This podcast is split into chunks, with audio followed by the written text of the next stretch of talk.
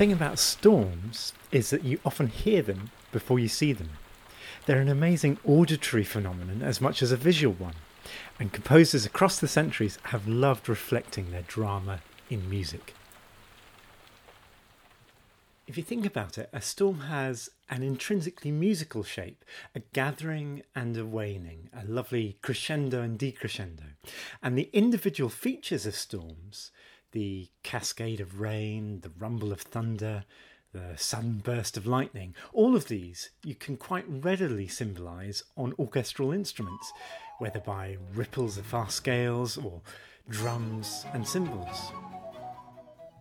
My name's Jonathan James, and these podcasts are, I suppose, about listening differently, both to music inspired by nature and to the music of nature itself. It's about deepening or perhaps redirecting our listening gaze. I love that expression. We're used to speaking about the gaze in visual arts, aren't we? And perhaps media, the male gaze, the female gaze, and how it directs our perception. Well, we can talk about the listening gaze too, how our ears can be trained towards different sounds and different perceptions. Later on in this podcast, I'll be speaking to sound artist and musician Jay Richardson to see how he plays with the listening gaze and how he's captured the world of storms. Storms are such a gift for any composer, whether representing actual storms of nature or more metaphysical ones of the soul, or even both at the same time. They're an invitation to let your hair down and to try out all sorts of dramatic effects. And the best place to start for dramatic effects are the 1600s because Baroque theatre relished putting on a good storm.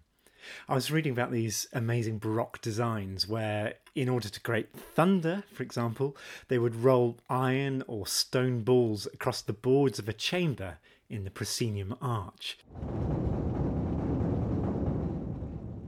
And you'd get this threatening rumble overhead. Or they found out that rippling a large metal sheet produced a similar effect.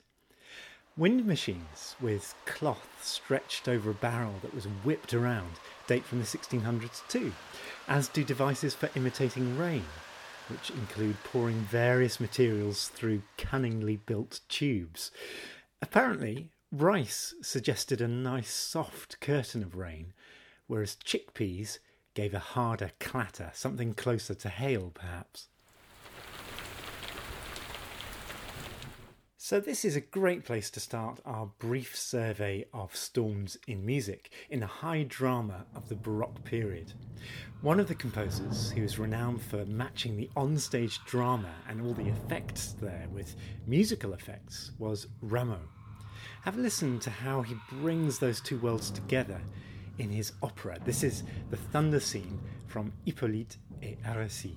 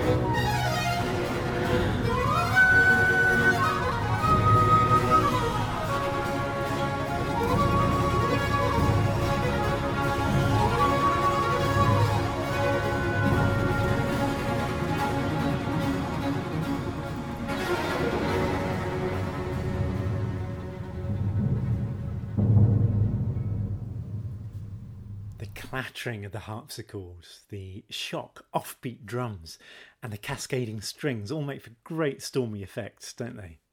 Initially, conservatives of the day called this kind of special effect grotesque and noisy, but it caught on.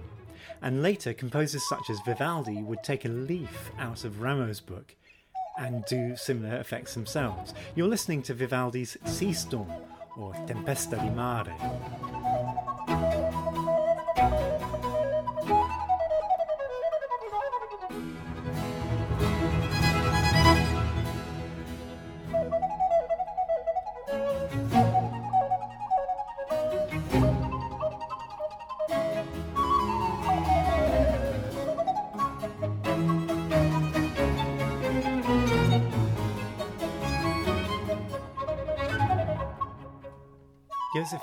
Did his very own sea storm as well. They were obviously very much in vogue at the time.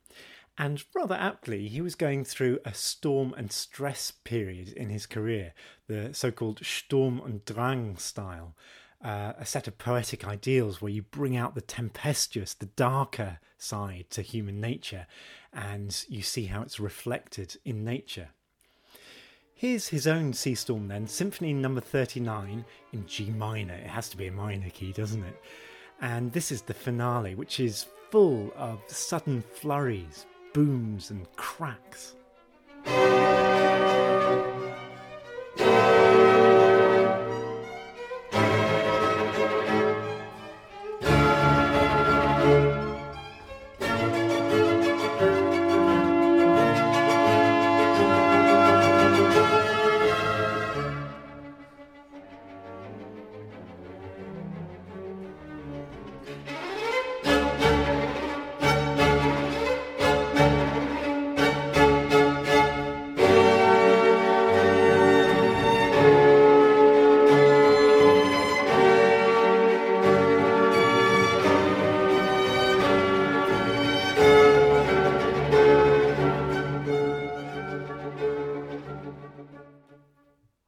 Most famous pupil, if we can call him that, perhaps more of a mentee actually, was Beethoven. And he's the king of the storm from this period, the early 1800s. And I bet you saw this one coming, but in his Pastoral Symphony, number six, he wrote perhaps the most lifelike and terrifying storms of all the literature to date. It set a benchmark for other composers in how free and rageful it sounds. There's such an imaginative use of the orchestra here, from subterranean tremors on the double basses through to the howling on the piccolo right up high like an Arctic wind.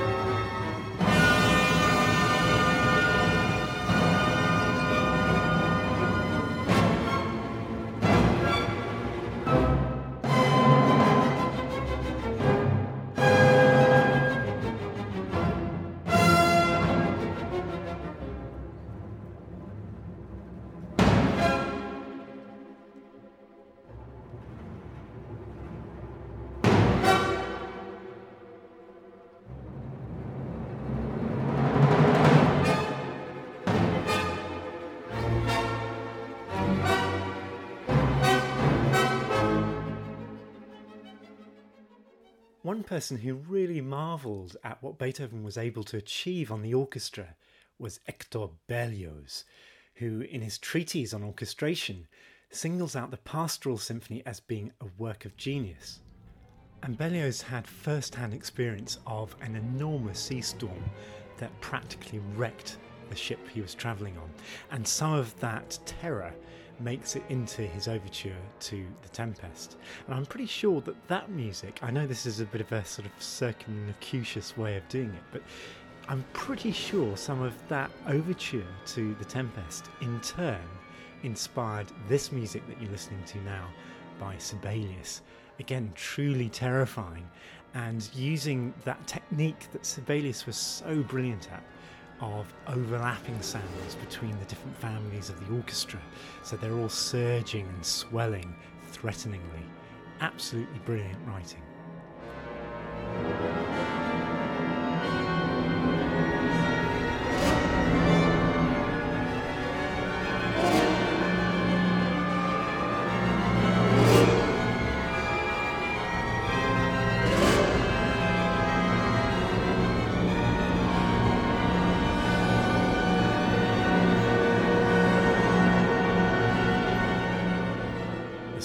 Sequence there from the incidental music to The Tempest by Sibelius. So, the case I'm making here is that some of the best storms in classical music have to do with how skillfully and imaginatively a composer can marshal the forces of the orchestra. And when it comes to storms, it does seem to be the case of the bigger the orchestra, the better the storm.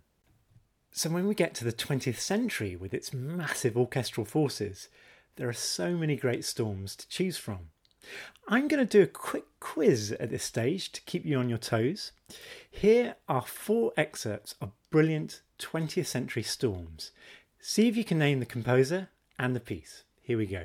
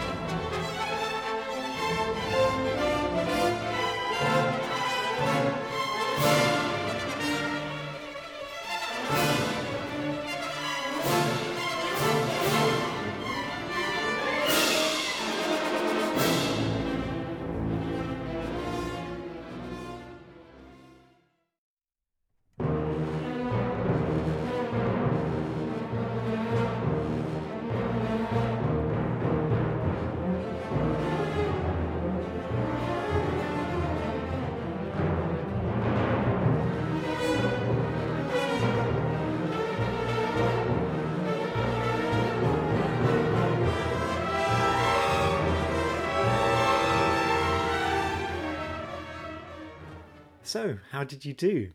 Four out of four, I'm sure. Let's see. The first one was the finale from La Mer by Debussy. Then we had the storm episode from the Alpine Symphony by Richard Strauss, perhaps the most literal representation of storm on record. Then more of a metaphysical storm, the second movement from Mahler's Symphony Number no. 5. And to finish, Britten's final sea interlude from the four sea interludes taken from Peter Grimes. Let's cross now into the actual sounds of storms and remind ourselves how musical and colourful these natural sounds are. You're about to hear a beautiful rainstorm recorded in Cambridge by sound artist Jay Richardson. And what follows is our conversation about how he listens and his own insights into the world of storms.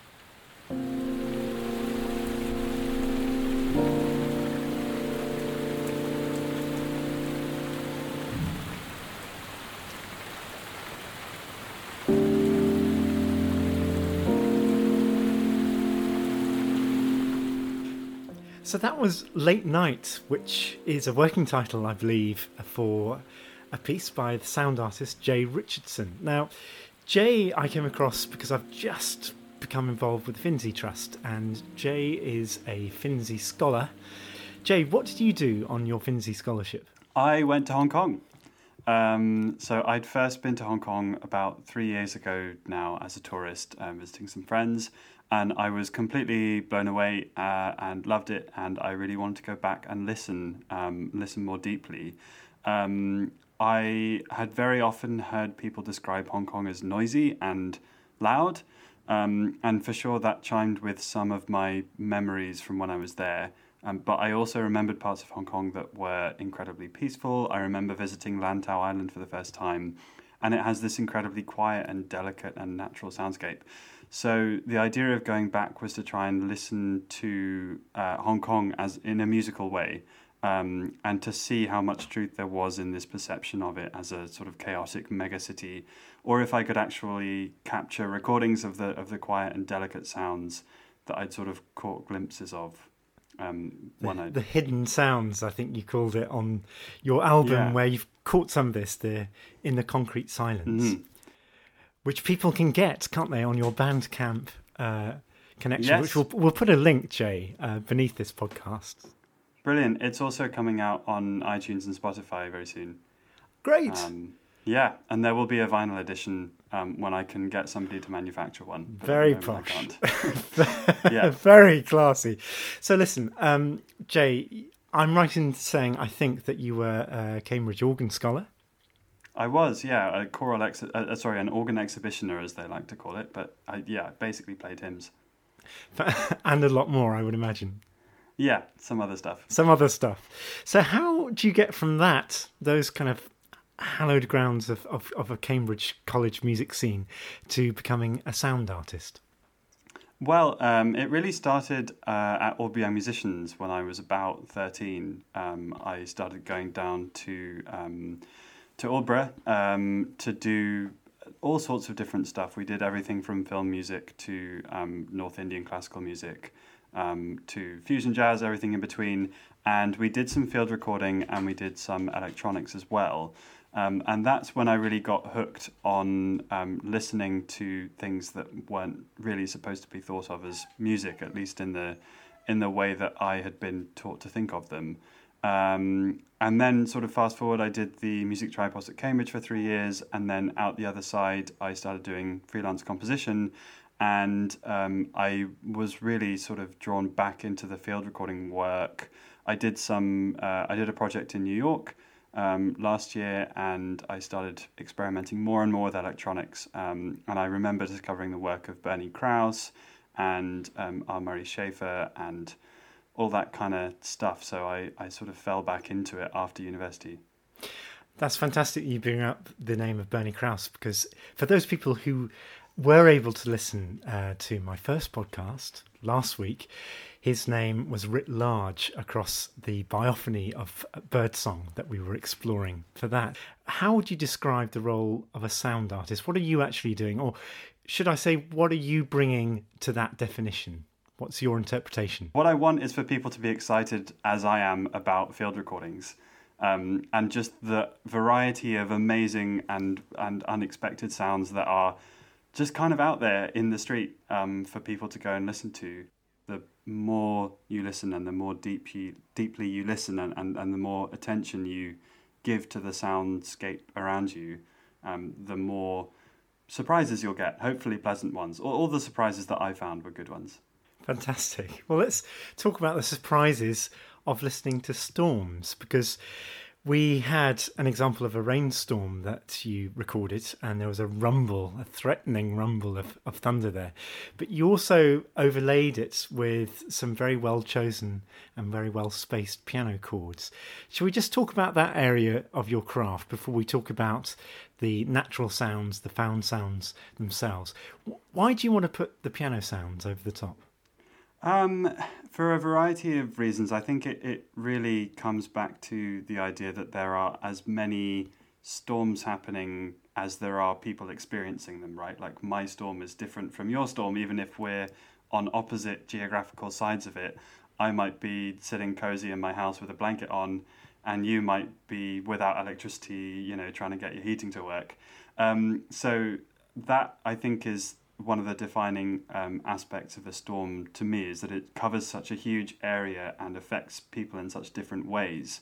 Um, what I wanted to do by putting piano chords on top of it was to get at the idea that this is my subjective storm. Like this recording is not an objective experience. It's um, it embodies how I was feeling when I took that recording, and sort of my aim by putting piano stuff underneath that was to say, not only is this a recording of a rainstorm, but also here is how I was feeling when I took this recording. Pretty calm. Yeah. I mean, I was underneath the eaves of the shed, so I was fine. let's talk about storms generally. Uh, Hmm. Are you drawn to storms and representing them in your work? Yes, I, I really am. I think um, there's something sublime about storms. Um, I think there's something about a storm that says to you, you know, this is bigger than any of us. This is awe inspiring. This uh, is, is humbling. Um, there's this thing happening in the sky on, an, on a ginormous scale, and all we can do is hope and pray that, you know, we're all right. There's a bit of a paradox here, isn't there? Um, I want to put it to you that if you're drawn essentially to this protean unpredictability, the volatility of a storm, and how it inspires awe in you and a sense of the other, the beyond, mm. uh, aren't you by recording it, containing it in some way, and actually mischaracterizing it? Um, I think I am trying to contain it. Uh, I don't know if that means that I'm mischaracterizing it. I mean, it's essentially a, in some ways, it's a comforting tool, you know, for me to be able to capture a little piece of this thing and be able to take it home and play with it. Um, that makes it a little bit, little bit less scary for me, I guess. Um, in the same way that you know people um, have for throughout the ages made art from things that are incredibly painful and scary.